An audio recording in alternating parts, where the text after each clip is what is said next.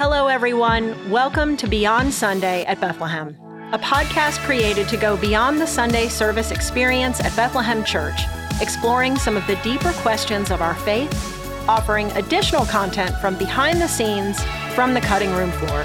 Thanks so much for joining us. I'm Angela Buckland, and as always, I am beyond excited to host today's episode. Hello, friends. Welcome to another episode of Beyond Sunday. At Bethlehem Church, we are committed to a lifestyle of serving people and inspiring others to do the same. God's heart is with the vulnerable, and scripture commands us to look after them. One of my favorite scriptures is from James 127 that says pure and genuine religion in the sight of God the Father means caring for orphans and widows in their distress and refusing to let the world corrupt you. Because of this command through scripture, at Bethlehem, we have a heart for children within the foster care system and the families that choose to dedicate their lives to caring for them. And with us today are some very special people who do just that. Today, with us on the podcast, we have Pastor Joseph Brown, our community pastor on staff and also a foster parent himself. Welcome, Pastor Joseph. I'm so glad to be here. What an honor. And members and foster families within our Bethlehem Church family, we have Molly Hughes. Hello, Molly. Hi, nice to be here. So glad you're here. And Jessica and Tyler Evans. Welcome to the podcast, guys. Well, Thanks for having thanks us. Thanks for having us. So cool. So, w- what a great honor to have you guys with us on the podcast. Um, Pastor Joseph, first of all, tell us people, listeners that, that are listening to this podcast may not know some of the statistics and the demographics of the foster care, the state of foster care within the state of Georgia. So, inform our listeners kind of um, some of those statistics about the about foster care children in the state of Georgia. Yes, so I've just uh, just been researching a little bit over the last few days, and um, I know these numbers have actually went down just a little bit. Um, but in the state of Georgia, we have about twelve thousand children in foster care. Um, the in years past, it's actually been way way higher than that, um, but it's a little bit lower right now. But with those twelve thousand in foster care, we actually only have about six to seven thousand actually foster homes and foster parents. So there's a big gap there. Wow. Um, and so that's just a, a crazy number to me to see that that we have twelve thousand children in care, but only, you know, six to seven thousand homes that they can actually go to once And- they enter into care. And so, are those children? Do they are are they on a waiting list or? They're in homes, uh, children's homes. They're in um, hotels. That's a Mhm. big thing in the state right now. Wow. Uh, is, is children in hotels with DFACS, um, and they're just waiting. Um, They're Mm. waiting for a home. They're waiting for a family um, to take them in and to care for them. And I know the uh, the families with us too. They can probably speak into this a little bit more uh, than I can as well. So Wow. So, Pastor Joseph, how long have you been a foster parent? You and your wife, Teresa. Yes, so we actually got approved. We're we're newbies. Uh, we got approved back in March of 2020, and so right before COVID hit, we got approved uh, to become foster parents. and great. we've had we've done respite in that time, and we've also had one placement uh, during that time. And so we're we're fairly new to the foster care system, um, and we've actually had up to this point we had a fairly good experience uh, with it.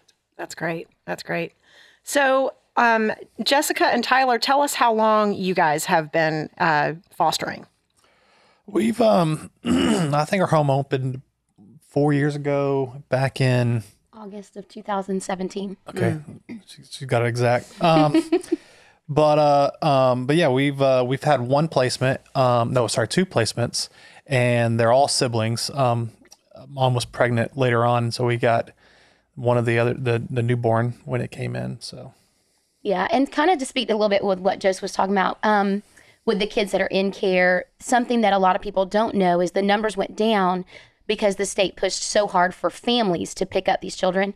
Um, and they've learned that that's actually not very healthy for some of these kids because they're not being background checked or drug screened and things like that. Um, and come January, the state is actually changing those rules. So now the rules are going to change to where anyone who takes a child in, whether it's a family member, a friend, or a foster parent, Um, they are required to go through the same training, the same background checks, and things like that. And so they're kind of expecting these numbers that we're seeing low, well, considerably low right now to jump up to possibly 30% higher. Um, so the need for foster parents is fixing to even, it's going to multiply um, very soon. Wow. Yeah. So, Molly, tell our listeners uh, how long you have been a foster parent. So, my husband and I, our home opened in January of 2016, um, right before we got matched with our with our first and only placement. Um, placements. So, uh, 20, 2016, after our home opened, we got a call shortly thereafter for a set of newborn preemie twins, Wow. um, girls. And so we said yes to them, which was yes to a huge adventure that we didn't really know what was coming. Um, and then when they were about six months old, we also they had a baby sister. And so she came along to our house too at when the twins were 10 and a half months old. So we kept them together as a sibling group um, and then ended up adopting them late October on my birthday, 2019. Awesome. So, um, given that that gave us six kids in total, um, we are home closed after adoption. Gotcha. So we're currently not an open house, and my husband reminds me of that frequently. Awesome. So, do you guys have, do you maybe kind of keep that possibility open or? Um, I don't really think so at this point in Yeah, time. yeah. We we um, want to do what we can to support other foster families and kind of know um, know the hard that it is and know what it takes. But um, just having kids ranging from four to twenty, um, there's a, just a lot going on in our home, and we feel like right now God's just kind of given us the whew, we can we can rest with where we are right now. Yeah. And it's even scary saying that because I know he's listening. You never know when You he's got never up his sleeve. That's right. Really mm-hmm. cool. So, okay, Pastor Joseph, tell our listeners how Bethlehem supports and partners with the foster families in our church and in our community as well. Yes, so I absolutely love this about Bethlehem Church. Um, we have several foster families uh, in our church and across all of our campuses. And so, one, that's a huge blessing to me that this church not only supports foster care but also has foster parents. Um, so that's that's huge in the church. But then also we have partners, uh, partnering agencies and support um, of foster families. Uh, some of those agencies are like Families for Families, Uniting Hope for Children, Chosen for Life, Hope Connects, the Ministry Village. Uh, we actually partner also with DFACS, um, just just supporting them if needs arise. Um, we just want to come alongside them and support them and encourage them. And so, uh, those are just few uh, of the organizations that we partner with. Uh, but like I said, I'm just so thankful for Bethlehem and their support uh, to foster parents and to these agencies. Yeah, that's what's really cool, and and being a member um, of, Be- of Bethlehem Church and then being on staff. Um, I you know I was here when Bethlehem when I saw the the staff and that heart kind of for foster families being born. Um, so that Yes. that was about five years ago. Yes. Um, yeah. And and I remember working with Candy, uh, Candy Green, and and seeing that develop and seeing that birth within our church. So that was really cool to kind of witness that from inception, um, because our church is um, from the staff to the volunteers to the members to everyone here. It's like they're constantly seeking, okay, who can we serve? That's right. So that's really cool to to to witness. So Jessica and Tyler, tell us a little bit of your story about what led you to become foster parents. Well, um, so I read that James 127 verse, and obviously I was gonna disobey God. No, I'm just kidding. Um, so no, I uh, to be honest with you, I think about um, 20 years ago, I was felt led to be in a youth uh, to lead youth in some way. Um, we, me and Jessica, we uh, or Jessica and I, I guess, uh, we we worked in the youth group probably for 10 years and it was probably the best thing that in ministry that I've ever done. And um and as you get older, kids start getting a little bit more cockier, you know. But uh, uh, no, No. But our life, our life changed. Like we went from newlyweds to being young parents, and you know, your eyes open up to a new world when you become a parent. It's different looking in the youth ministry as a parent as it is looking into youth ministry as a young kid yourself. Really. right. And um, and I feel like something was still, you know, in my heart saying that I still need to do something with youth. Still need to do something with youth. I was like, I don't want to do youth ministry anymore. Um, so I, there was a there was a, a, a something in my heart that kept on growing to do fo- uh, fostering. Yeah. And one of my great friends from a long time ago, Wayne Noggle, um, he uh, he had a he has a uh, an agency that he works with, uh, Families for Families, and he he he took us in and I mean he helped us out a lot, told on what we need to do and all the all the bad things and all the good things about foster care and and then the next thing we know, we have um, we we asked for two kids and we got three And then four. and then four. Awesome. Yeah, And so- usually it's um we've we've kind of learned in the this world because you get to meet a really vast amount of people when you become a foster parent, but typically it's the woman that pushes her husband toward being a foster parent. Um, in our case, it was the flip opposite. He was the one that wanted to be a foster parent. I thought we were done with children, and God gave us four more. So yeah, Wow. And so yours your story is similar to Molly's where you started out as foster parents and, and ended up adopting. yes, we've adopted three of them. Um, three the three young- of the siblings and the the uh, youngest, one's getting ready to be adopted About to as be well. adopted, probably. I'm hoping in the next within the next month. Wow. Joseph, tell our listeners a, a little bit about how you and Teresa decided a little bit of your journey. Yeah, so uh, we have a five year old in our house, um, Josiah, and um, after he was born, you know, we, for us in our story, uh, we've always struggled to get pregnant uh, and to have kids uh, naturally and everything. But we just knew like we wanted to do more.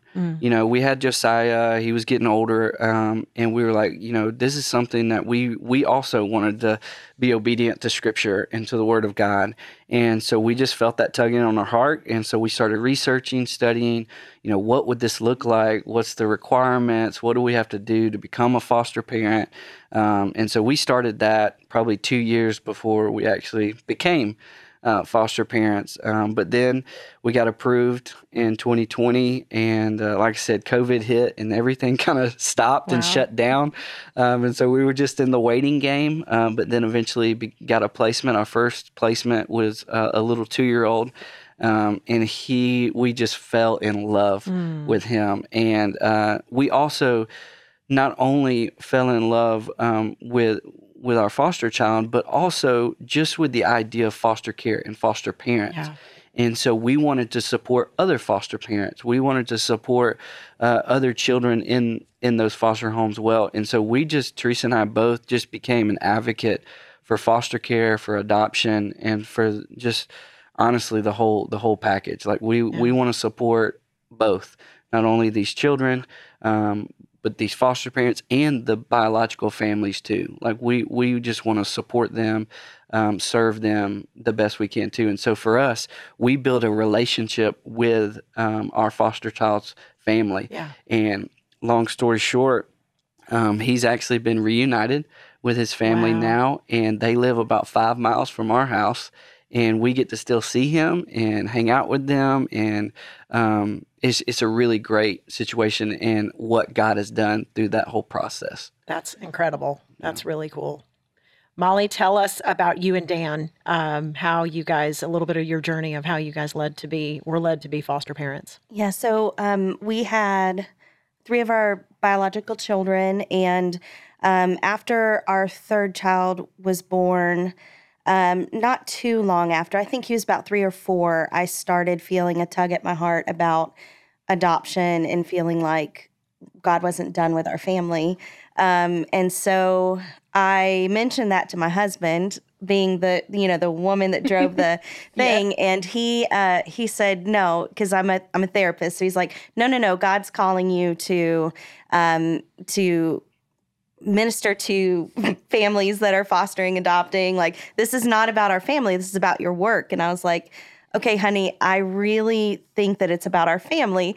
And he said, well, then just pray about it. and so I, um, I left it alone. And honestly, it four years went by and I kept getting confirmations and he didn't. And that was fine. I'm not going to, I didn't want to jump forward if he wasn't on board.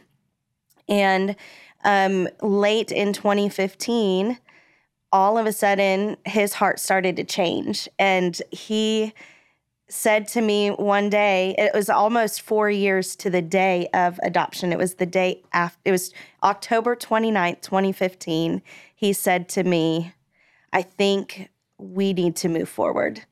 And two months later our home study was done Wow. um, so God was in all of that timing because um, I we believed we were being led toward adoption um, through my work um, at the ministry village where I was at that point in time. I learned about a little girl um, who needed an adoptive placement. She actually had a very unique name that was unique to our family, that was a family name. And um, God used her name to get my attention. And I was like, okay, so she needs to be adopted. So how do we do this? Learned that she was in the foster system and said, okay, let's, you know, do that. So um, we weren't the brave, strong people that go into foster care like you guys of like making the decision to do it. We were just chasing after this specific little girl, having no clue what we were doing. Wow. Um, and funny enough, she was a part of a sibling group, and um, we kept saying we can only do one. Um, she was in a sibling group of three. And so God connected her with a family that was able to adopt the whole sibling group.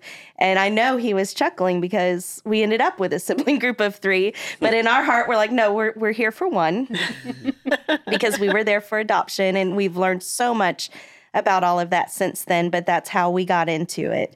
Um, and so after she was matched with uh, with a, a family that could take her whole sibling group, we were then left with an open home. And so Dan was like, "Well, we have an open home. We did all of that. We surely we didn't do all that for nothing. So let's just open open the door."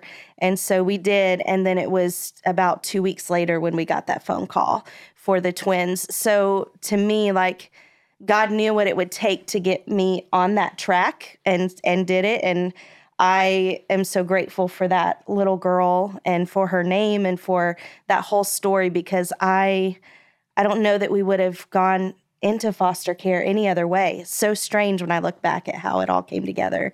Um, so that's how that's how we ended up there. Almost by a, a strange little accident. Yeah, yeah. well, and full disclosure, so my husband and I a few years ago went started to go through the process and talk about the, you know, the husband being on board. My husband is like his yes is on the table for anything all the time. Like he's like, "Yes, let's go. We can conquer this mountain." And I'm the one that's like, "Wait a minute, let's slow down. Let's think about this. Let's be cautious." Um, and so we did start that process, but it was at the time it was just kind of like, "Oh, I don't know. Let's just let's press pause." He was traveling a lot with work. And so it's always been something that's been on our hearts. And so it is for us, we feel like it's just a matter of time. We're open to the Lord and what he wants to do. And so that's really cool. I there's a lot of similarities in those stories. Mm-hmm. So that's really encouraging for those of us that are maybe listening and and and a little scared or a little in, mm-hmm. you know intimidated, but your story is so personal. God led you every step of the way. So that's that's really encouraging. And you don't have to be afraid. Like, I feel like so many people think, well, if I get into this, then I have to adopt. Um, and some people aren't adoptive homes. And there's a lot of foster homes out there who are not adoptive homes, and that's okay. Right. Um, God uses your willingness to serve to reach those children in the time that He places them with you. And you get an opportunity. Um, if the biological families are uh, willing, you get a chance to reach people who have probably never heard the gospel. Wow. And to be able to be that person or to be the the arm to lean on or the encouragement they've never had. Um, you know, sometimes that's the role of the foster parent. It's not the role of adoption. It's the role of I'm going to take care of your children for a little while, Yeah. and we're going to be here for you while you get better, and we're going to be here for you every step of the way. That's such a great perspective. And two, what we learned with with fostering is that um, uh, there's respite care, which is Yes. so so incredibly important. That if you're not ready to make that jump into becoming a full fledged foster family, you can become a respite family and provide relief and and rest for the families that are foster families. Is that is that correct? Oh yeah. Yes. And I think what's really cool about, you know, you got a lot of the, a lot of families that are on the fence, and when they started getting into foster care, they're like, I don't know what we're doing, but we're going to do it. Yeah. And it's it's crazy to see how their mindset changes after their first placement. Mm. You know, I I I personally, all the friends that we have that are foster parents, none of them are like, I'm done with it. You know, Yeah. even the ones that are like, we're gonna we're gonna try it for a little bit and see how it goes. They're on their like fourth placement, and mm-hmm. even going through the heartache of of um, kids going back home because mm-hmm. I mean, you start loving these kids like it's your own kids, Right. And they start going back home. It is the most. It's really depressing in your Yeah. home for a while. Yeah. And but you know what? It's there's something about it that makes you want to do it again because um, someone once told me that our our our bad days at our home are better than their Best day. best days where they were at Wow. Yeah. and just the stuff that they go through on a daily basis for, before you before you bring them in your own home is just it blows your mind That's you know incredible. And being faithful. And I think there's some there's gifts there for being obedient and faithful to God's work, like we saw in scripture. oh yeah And and the the the blessings that come as a result. Yeah. So that's really cool. Okay, so uh, Tyler, you um, you guys have kind of touched on this a little bit. Um, what has been the most rewarding thing about being a foster parent? I'd be. I mean, the kids. I mean, Yeah. I'll tell you the the very first time we brought our um, foster kids um, to our home or to our to our church. Um, uh, our our oldest foster child, Lizzie, she came to. She wasn't she wasn't sure about the children's services yet, so Yeah. she wanted to come into our big service, the big church, and. I tell you, when we started when we started singing, that's the first time I like I didn't, was not expecting her to raise her hand and and praise the Lord. Um, so that was just uh, the crazy. That was at that moment right there. I knew that I was doing something that was right. Yeah. Yeah. And um, but yeah, I think uh, I think doing that and, and actually my my best friends are foster parents that I would have never have met outside of foster care. Yeah. Yeah, and I think going back with Lizzie, she came to us, she was six. Um, the other ones were much younger, so their life has always pretty much in their memory is us. Um, but I remember the first night she was with us, she was having a really horrible nightmare. And I just went in there and I hugged her and I said, honey, you're going to be okay. I said, the cool thing is, is even if I'm not in the room with you, you're never alone. God is with you. And I remember she looked me in the eye as serious as she could and she said, Oh, you don't have to lie. I know God's not real. And I left the room heartbroken because most children naturally want to believe there's a God. That's just Right. kind of a natural outpouring of a child because they have faith that we don't as adults. Yes. And to hear a child say that, it just broke my heart. And I said, I'm not giving up. You know, I'm going to tell her every day, I'm not going to give up. And um, I think she raised her hands out of worship because she watched us worship and she saw the church worship around her. Um, the ministry here that loved on her and prayed with her and prayed for her um, and just poured Jesus into her every time she was here. Um, you know, and now uh, we had her, I think it was two summers ago now, maybe three summers ago, COVID kind of messed everything up, but Yeah. she gave her life to Christ. And it's like, you know, we got to be such a small part of what God was doing in her life. And had we said no, I don't know where she would be, you know. And now she has such a heart for other people. Her heart for her mom is unbelievable. She'll come in my room, Mom, what if she dies and she doesn't know Jesus? I can't let her die and not know Jesus. She said, I want her to be in heaven with me. And so, like, to see that, that to me has been the most rewarding thing because I, we got to watch a child who literally didn't believe there was anything such as a God now is a follower of Christ and has a burden for other people. And I think it's crazy is like like she was saying, like I don't believe in God, but now she's like, Dad, that's not very biblical.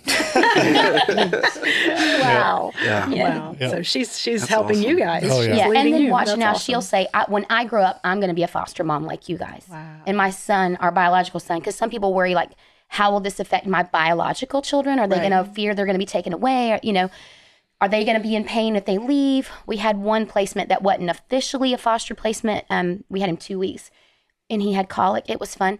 Um, but when he left, my son lost it. I mean, he cried. Um, but he talks about him all the time, and it made an impact on him. And he even he says, "I'm going to be a foster parent. I'm going to have hundred babies." And I said, "Well, Grandma and Grandpa's going to have to have a school bus." So, Grandpa probably won't visit as much. but yeah, so it's just neat how even the kids, it changes the kids, your kids, the foster Yeah. kids. It's That's for me. That's been the most rewarding is seeing Josiah and his response to when other children come into our home. Um, just his his love for them and his wanting. I mean, he's he's about to be five in just a few days, and he loved our foster child like it was a little brother Right. and and so that for me was the most rewarding um, and then i think the second is being able through this whole process to learn about the foster care system and some of the needs that other foster parents have um, you know being a, a pastor and a community pastor like my eyes have been open to a lot of things i didn't know before that now i do and i just want to pour into other foster families and let them know hey you're not alone on this journey um, you know, there's a church that loves you, that cares for you, uh, and also other people that want to come alongside you as well. That's for me has been the most rewarding. That's awesome. And I've only heard from all foster parents, like it's unanimous, the positive effects that it has on their biological children. Like it helps them grow in their faith and mature and and love and and and it's it's really cool to hear you guys say that. So Molly, how about you guys? Yeah, that was um, to me. It's the ripple effect has been the most rewarding thing, and and I will say, you know, I think the positive effects on our kids have outweighed any of the hard. Um, they've seen brokenness in a way, um, and have a compassion that has grown in them um, for other people in a way that nothing. There's nothing else. No mission trip. No, nothing could have taught them how to have compassion for brokenness like foster care has. Um, and it's hard. And so I think that's one of the ways that, um, you know, just coming around a foster family is to look at the biological children and just see, you know, how can we support you guys in the hard? Um, so I do have to say it- it's hard. I mean, and I think over the course of the years, now we're kind of coming out of a fog because having semi triplets is is a lot. And so as we're kind of unpacking what our family has walked through for the fa- past almost 6 years, um that's one of the things I'm unpacking is oh wow, we lost a little bit there and the gain has been way better. Yeah. Um, but the ripple effect of of um, how it's impacted our biological children, how it's impacted our church family. Um, we're new to Bethlehem, and the church that we were at um, in Loganville, the Orchard, um, they. I mean, those kids were their kids and are their kids still. Yeah. Um, so they knew that they had that extended family that because all of our um, the rest of our family is in at, out of state. So um so that that's their home and and those are the people that love them well. And um so watching other people in our community love our our girls like they were their own um, that ripple effect i think will continue on way beyond our years and way beyond their years of maybe some of those teenagers that were at our church at that time. Maybe they'll be foster parents one day because of the impact that our girls made. My husband would often say um, these little girls are ambassadors for foster care. Awesome. and that that is what i think of is they're just ambassadors for you know all that families are all going to look different and ours definitely is um, just a hodgepodge um, but they're ambassadors for you know you can love someone that is not um, from you um, just like you love your your biological children i want to say your own children Yeah. um, because they're our own children but um, man our our family looks different our community looks different and i think that'll continue for years to come Yeah. in ways we'll never know That's so good. Yeah. So Molly, you mentioned the hard, and I love mm-hmm. that you, you know, you, you're, you guys are willing to talk about the the blessings and the good, but also the hard because it gives us a realistic, you know, view of what you know, fostering is like. So talk mm-hmm. about what has been the most challenging aspect of being a foster parent. Okay. So I am a recovering control freak. and nothing. Well, and as Pastor Jason said a few weeks ago uh, in one of his sermons, that we all have a level of control freakiness. So that was I found that comforting. I So- did too. I did too. I was like, yes, finally. Um, so, so nothing has challenged me more than foster care when it comes to control, because um, when you're raising kids that are a part of a bigger system than outside of your family, um, you don't have control, um, and so there there were so many things that happened in the three and a half years that we had um, um, the outside system as a part of ours, which a lot of times people will call it a broken system. I call it an overwhelmed system. Yeah. That's right. Um, I don't know that good. it's broken. I think that it's just so overwhelmed. Yeah. Um, so that was the hardest part of um, just wanting to make decisions as a parent. I'm sure you guys experience this too. Um, wanting to make ex- um, decisions as a parent that we weren't able to sometimes um, because they're not our kids. We're we're part of a bigger system at that point, and that was the hardest part of. Um, sometimes I wanted to like scream from the rooftops like this isn't right this isn't the right call and it wasn't my call to make and so the challenge in that was that i just had to trust like god saw the end game god saw the the end result he he was already there at adoption day or where wherever everybody ended up in the end. Um, because i didn't know. I kind of had a feeling that we would end up with them forever but i didn't know. And at any point something could have changed and that scared me to death. So that heart of like not having control. Um, but i did learn to trust god with that. And and I had to lay it down every single day. And sometimes, especially on court days, every minute, just keep laying it down, laying Wow. it down. They're your kids, just like my biological kids are your kids. And I don't have control over any of it. You do. Wow. And I trust you. That was the hardest thing for me. yeah. Really good. I think for for Teresa and I, um, and I'm gonna get emotional talking about it. um, when Sammy had to go back home, which was bittersweet. Mm. So we knew it was the right thing. We knew it needed to happen. We had met the family. We built a relationship with the family, and so we we knew it had to happen. But Sammy was like our son. Yeah. Mm-hmm. Yeah. And so that was the, the hardest thing is saying goodbye, hmm but we knew it was right. Yeah. Mhm. That's good. So What about for you guys, Jessica, Tyler? I mean, I, I mean, I wouldn't say. uh, I, I feel like our court system and our in the bureaucracy, bureaucracy of how realistically the government treats treats the kids. They don't necessarily, in my mind, think of the kid as a as um A child with feelings Yeah. and emotions. and like a lot of, i mean we we have friends i mean this didn't happen to our case. Our mom actually gave up her rights to the to the child to the kids. And but some of our friends i mean um, parents are going to court completely drugged out. And and the judge is like hey i applaud her for coming to court. And it's just and then she's going to work her plan and maybe she'll get her kids back next month and it's just i just little things like that it's just like i don't understand it Yeah. yeah. Yeah, it's the not. I think it's like what you said. It's the not having control. I mean, we don't really have control in life, anyways. We, we kind of think we do. We think we do, right? Um, and you kind of can see that with your biological kids as they start to branch out Yes. and push the system a little bit. But when you're given children and you're told to love them and treat them like you're they're yours, um, and then when you try to speak for them sometimes, and then they go, "Wait a minute, they're not your kids," and you're like, "Oh." But you want me to treat them that way, you know? So that it can get very difficult. Um, we tell a lot of people that the system is hard.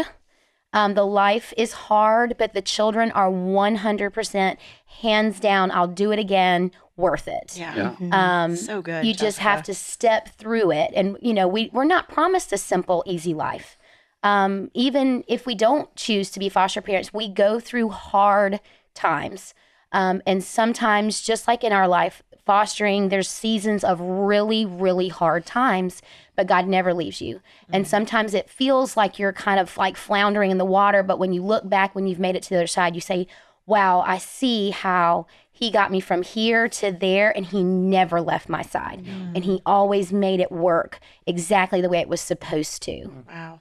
Yeah, and I'll I'll I'll just like um Molly said, if you don't have faith in God, it's gonna be a lot more difficult. Yeah. Yeah. I mean, if you if you can just have a little faith in God, it's gonna make your challenges a lot easier a lot easier. Yeah. Yeah.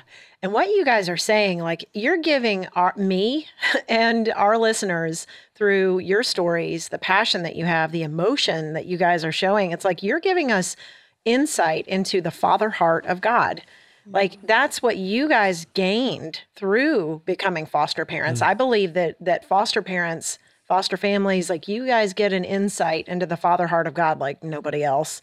Um, and and and also walking through that adoption road.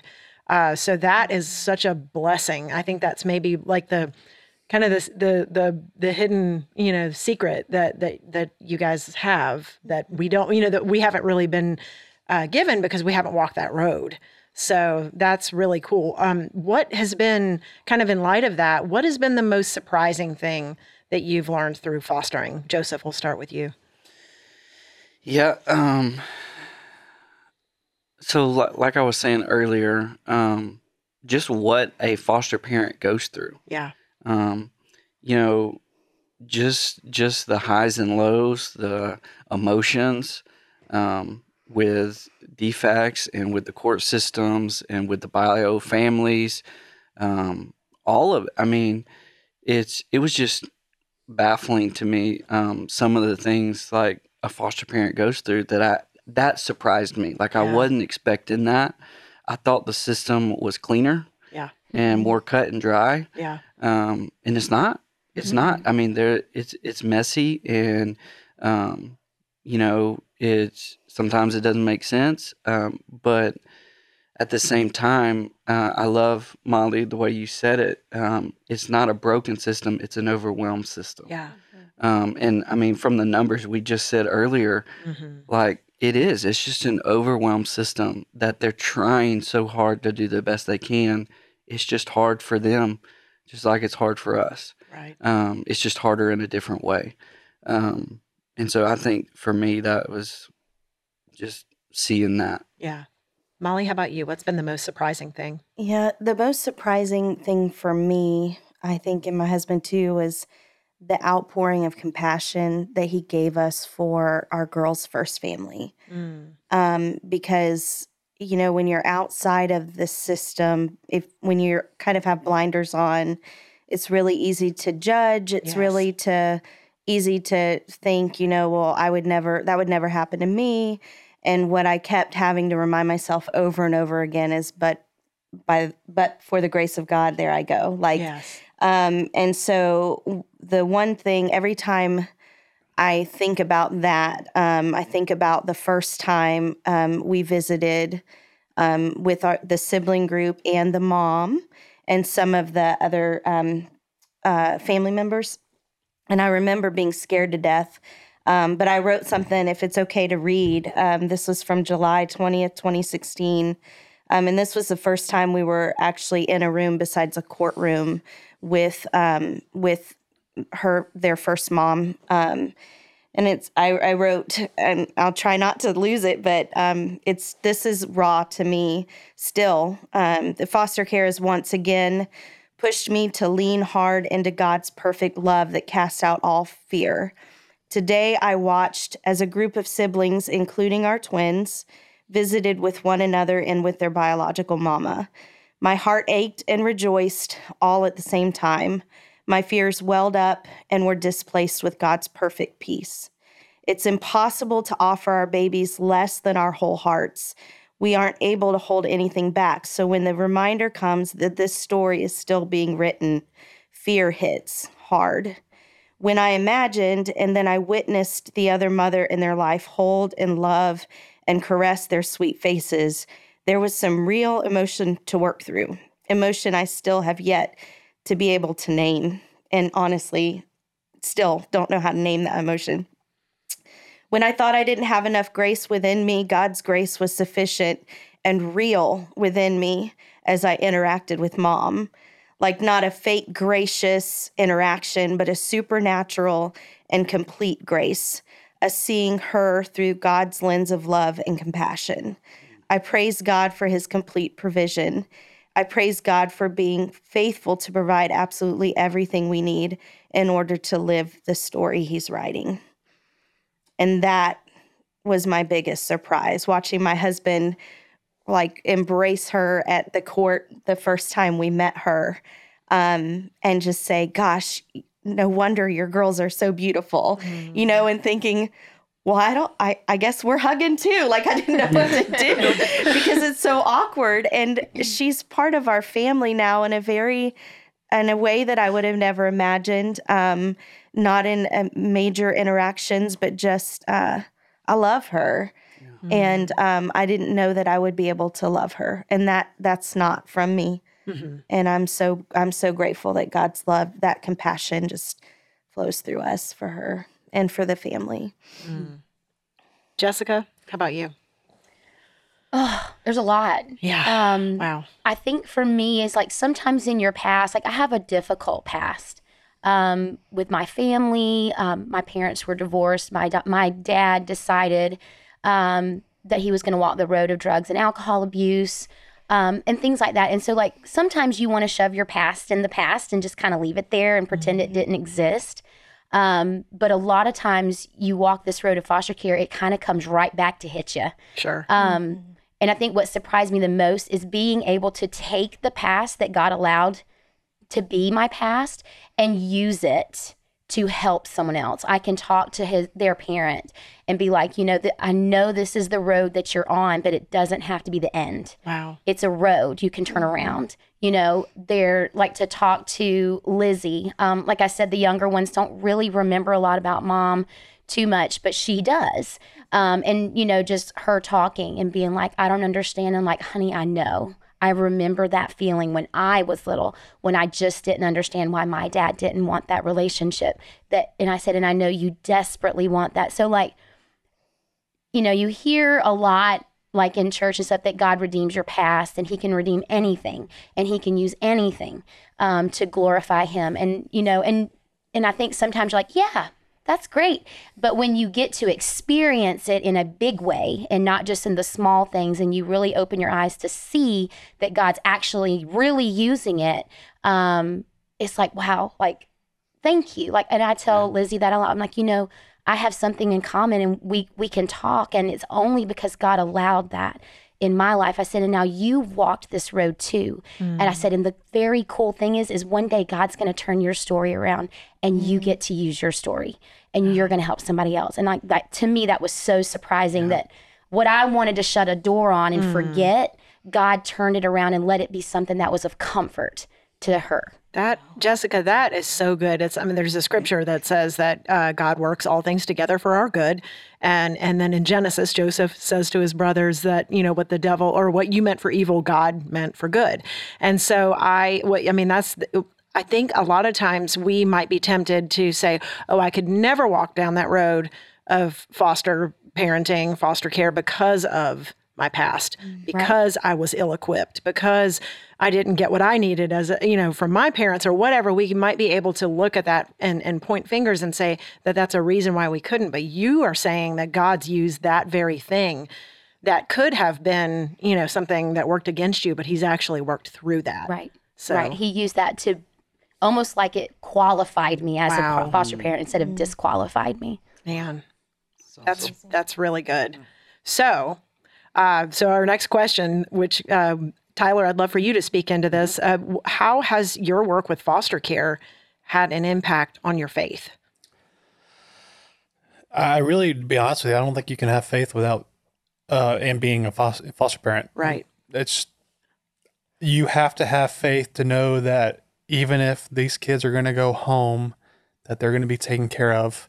And I mean, sometimes it's not always the case, but you just got to have that faith that the Lord is going to do something out of this. Yeah. Um, and I, I think if anything, five years ago, my faith, I felt like my faith was strong.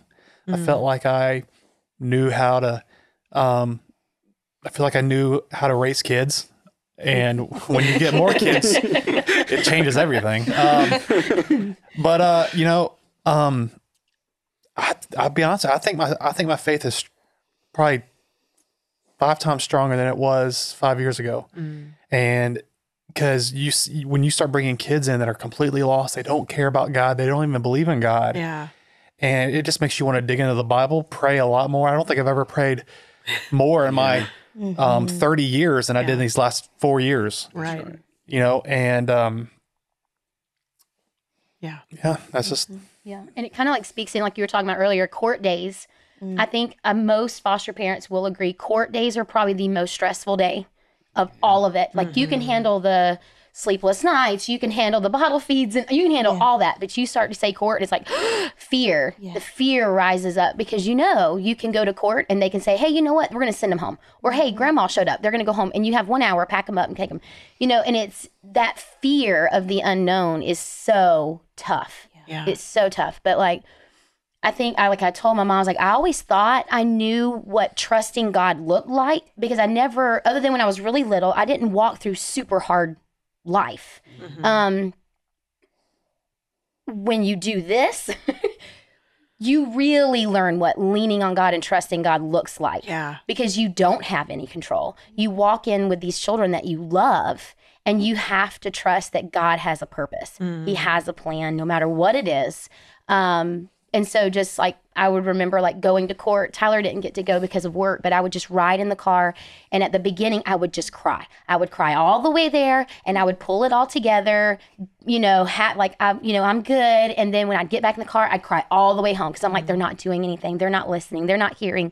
Um, and then I like I think it was one of Jason's sermons. I can't even remember anymore, but there was something that God was just like, you don't have control. Wow. If you'll just let me do it, you can get through these days easier. And what what is worrying? I know there's a verse and I can't remember exactly, but Yeah. what is worrying adding to Yeah. anything? You can't extend your days, you can't extend your height. Right. It doesn't help. And so I started on court days going, okay, I'm not going to cry. Like I had to Mm. pick one thing that I could take away. I'm not going to cry. I might have worried the whole way there, but I didn't cry. And then the next, you know, because you go like every six week or six months. So then the next six months, okay, I'm not going to think about the what ifs today. Um, and so you just have to one step at a time. It's not something you can just throw off.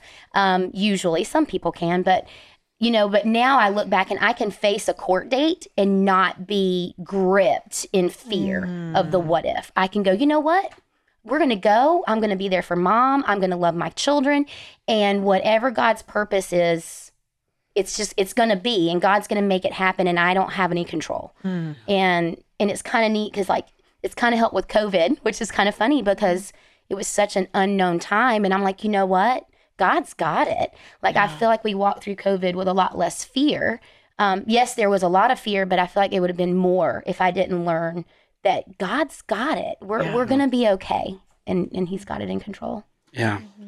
I think for us, Teresa and I both, um, not only did it make our marriage stronger, um, where sometimes it can, foster care can drive a wedge. Uh, For us, it just, we leaned on each other way more than we ever have before.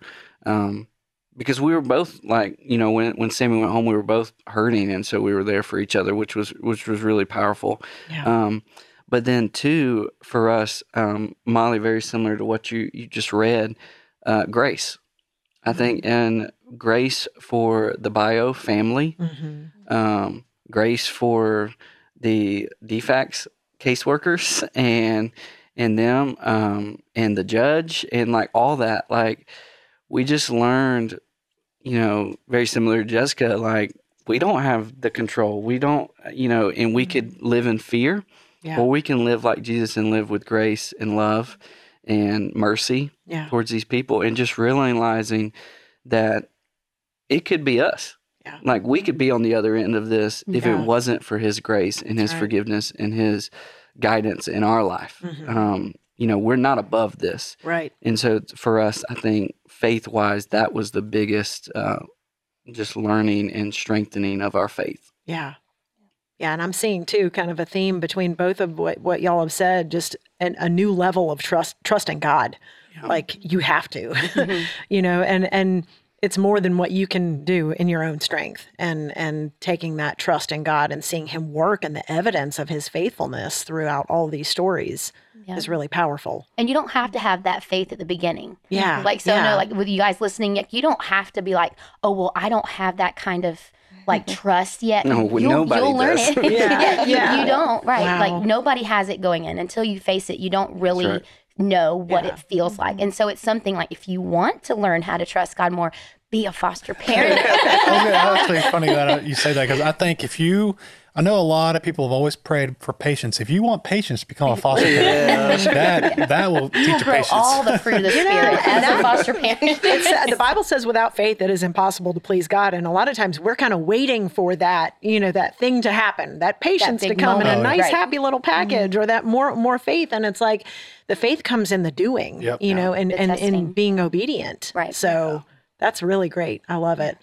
So Molly, you tell us what would you tell someone who is maybe thinking about becoming a foster parent but has some fear or some doubt? What would you say to them? Yeah, I think um, ultimately just take the next step, whatever that next step is. So um, there's a reason God's stirring your heart for foster care. Um, it may not be to be a full fledged foster parent, just like you said. You know, there's respite. Um, there's ways to support foster families um, to come around them. Not everybody's made to be a foster parent, and that's okay. Yeah. Um, there's there's plenty of room in the system to to support foster families. Um, but if you take the next step, God's not, I don't I don't, I don't believe he's going to show you the whole path. Like that's Yeah. what we want is just show me how to get from A to Z and show me every single step along the way. Um, but for us, we just took the next step. Okay, so you know, what's the next step? We had to go to an orientation night. So we went to orientation. We went through Uniting Hope for Children mm-hmm. and went to an orientation meeting. And then the next step was impact classes. So then we went to impact. So we just, you know, took each step along the way um, and trusted in God's timing in that. So you don't have to go in. I think, Jessica, you said that, you know, you don't have to, nobody's going to force you to become a foster parent if you go to an orientation. Just Yeah. learn a little bit more. Um, and God can work through that. And that's, I have a friend who just went through this process, you know, started Impact, did all of that, and then decided at the end of it, this is not, this isn't where we fit in to this system. And that was fine, you know, but unless you take that step, you won't know. Right. Um, so God, God led them in a different direction, and it's a beautiful direction. Um, but I think just take the next step and just Yeah. trust God with with that w- that next step, not with two years from now or how you're going to have enough for court date, all that stuff. Just what what's He asking you to do next, and just do that. Wow. Mm-hmm. That's great. Yeah. You guys great. have anything to add to that? Yeah. Go ahead. Okay. So I'll be honest with you. Um, I know a lot of people do these things through DFACS. Um, and I think that's a great, great thing. Uh, I'm going to tell you though, an agency, if you can go through, especially a biblical agency, we go through Families for Families. And your UH4C. Yes. And I'm telling you, hands down, we have date nights monthly, we have mom's nights monthly, we have dad's nights monthly. Yeah. Um, and when we we play cornhole after dad's nights. I mean, we we we've had some court issues before, and they step in and they help out and they take care of the the headaches that we don't really um, Know how to do know how to do. Mm-hmm. And it is by far, if I if anyone ever asks me, hey, if I'm about to be a foster parent, what should I do? Go through an agency Connect with Yeah. them. Yeah. because if you're doing it on your own through DFACS, you're, I mean, just respite alone for us. I mean, if we ask for respite, I mean, they can get it. They can get it in a couple weeks, and we don't have to worry about trying to search for families to do it. They do it for us. It is Wow. Yeah. the best thing that we could have done. Yeah, I With- think getting connected is the biggest thing. Yeah. Yeah. Whether it's with an agency, the church, um, like we do the small group for foster families. Um, it's not like a group that reads a book and we don't follow the services. It's just a place where foster families can get together and just kind of be like, I get it. You know, Yeah. we can talk and really support each other, but like finding that support so that as you're making those steps, you know, you have somebody to talk to. Like, hey, this, you know, we were praying about this. Would you help us pray about it? Um, and don't just get stuck in the prayer phase. I know some people a lot of times it's like, well, I'm praying about that. And and you know, I once had um a mentor of mine tell me one time, you don't have to pray about doing what God calls you to do. Um, so if God's putting it in your heart that you need to do something with foster care, you don't have to pray, well, God, do you want me to do something about foster care? Maybe you need to pray about where in foster care do you want me? Do you want me as a foster parent? Do you want me to be a respite home? Hey, you know, I don't even want to be a respite home. I just want to be a babysitter. Like for us, we have six kids. It is really hard to find a babysitter for six Yeah. kids, you know? Um, so I'll be a babysitter for foster families, you know? Um, hey, I don't want to do that, but I love, love, love to cook. I want to be on a care team and I want to cook meals for a family. You know, I know up, you know, maybe you hear through the church, one of the foster families just got a placement. Hey, I'm going to cook a meal. What do you like? Um, maybe you're the kind of person like, I'm not really hands on, but hey, my business does really great. Well, you know, maybe offer a gift card to the grocery store. Um, these kids can eat. Um, a lot of them have not eaten a lot ever. Yeah. Um, ours were severely malnourished when we got them. And so they finally got food, and it's like, that's all they wanted. So there's a million ways, Yes. you know, and just if you get connected with foster families and with a group or with church, you have ways of being able to use the talents and gifts that God gave you to plug back into the foster community and it doesn't have to be a foster parent. No, so I think a lot of a lot of parents they think, well, I have work. How am I going to take care of these kids? Um, you know, DFACS offers free childcare, uh, daycare through CAPS, and you don't ever have to worry about, hey, I got to quit my job or anything like that. Right. Um, I mean, the way COVID is now, you may be taking off a few more days of work because you have to stay home because there's COVID outbreak. But Right. um, but that's it. Yeah. Yeah, that's good. Um, I know from the church's standpoint, there's a lot of exciting things coming up Yes. um, that I'm super excited about just as the community pastor and working with our community team. Um, so one of them's coming up actually this month. Uh, if anyone is interested in becoming a foster parent, knowing more about foster care, you're not committing, you're not signing up on the dotted line, um, but you just want to know more information on Sunday, October 24th. Uh, at the 316 campus, we are having a foster awareness session. And so, um, where you can come in and you can hear from other foster families, uh, foster agencies, and just kind of figure out what that next step might be for you in foster care. And then also, if we have any foster families listening, um, you can also uh, participate in a foster fun night for your children. And so, y'all in the room can, are the first ones hearing about this. If you haven't heard about it, um, but it's it is going to be an awesome night on two, uh, Monday, November second. November second is going to be here at our 316 campus, um, and it's going to be an awesome night for the kids, for the foster and the bio children can come in, uh, watch movies, games, food, uh, just have a great time and give foster parents a little break for a few hours uh, that night. That's awesome. And so those are two big things we're coming up. And then also what Jessica was saying about the care. Yeah. Um, we are launching a new program here at the church where uh, it's actually through Promise 686, uh, which is an amazing organization uh, that we support through Chosen for Life. And uh, we're starting up those care groups where maybe you don't want to be a foster family, but you want to be a care family, where Yeah. you, in essence, adopt a foster family in the church Yeah. and provide a meal, provide childcare, provide washing clothes or uh, cutting their grass. I mean, there's a hundred thousand different ways you can come alongside these families and support them. Uh, we're launching those in the very near future, and so that's another way you can get plugged into serving. We'll sign up for the uh, washing clothes if someone wants to wash our clothes for us. That'd be great. I love that the prom- Promise Six Eight Six, and Yes. and my husband and I were just recently having a conversation of how to how to plug back in and into helping other foster families and. Um, you know, we had a great community around us that helped us with that. Um, but just foster families know what they need. You know, on court day, you do not want to cook dinner when you come home because you're, you know, spent and um, you, the babysitting, the all of that is, is so exciting to consider how the church can come around and very very very intentionally Yes. um, and and and know very exactly what that specific family needs. Yeah, Yeah, because yeah. it's really hard. Most people that go into foster care are helpers, Mm-hmm.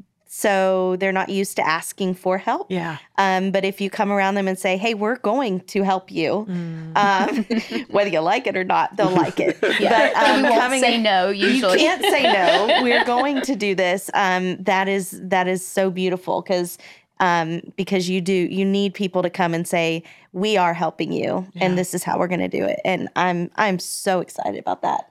That's really cool. I love it. Well, and that's our heart. That's the the heart of Bethlehem is has is with foster families, and so we are uh, so excited about all that stuff that's coming up, Joseph. And um, so the best way, if somebody's listening and they want to get involved, best way to get in contact with you. Yes, so they can simply email me, joseph at bethlehemchurch.us. Uh, that's my personal email here at the church. And um, just tell me what you're interested in doing, and then I'll send you a link or the get you to the next steps on what you need to do uh, to really get plugged in. Awesome. Well, guys, thank you so much for your time and for your wisdom and your heart. I just the compassion and the and the heart and the empathy that you guys have shared here today is just it's it's amazing. So, thank you for your time and God bless your families. And uh, yeah, take care. Thanks for being on the podcast. Thank you. Thank you. And thanks for listening again to Beyond Sunday. Uh, we hope that this episode has blessed you as much as it has blessed us. Uh, thanks for listening and have a great week, and we will see you next time.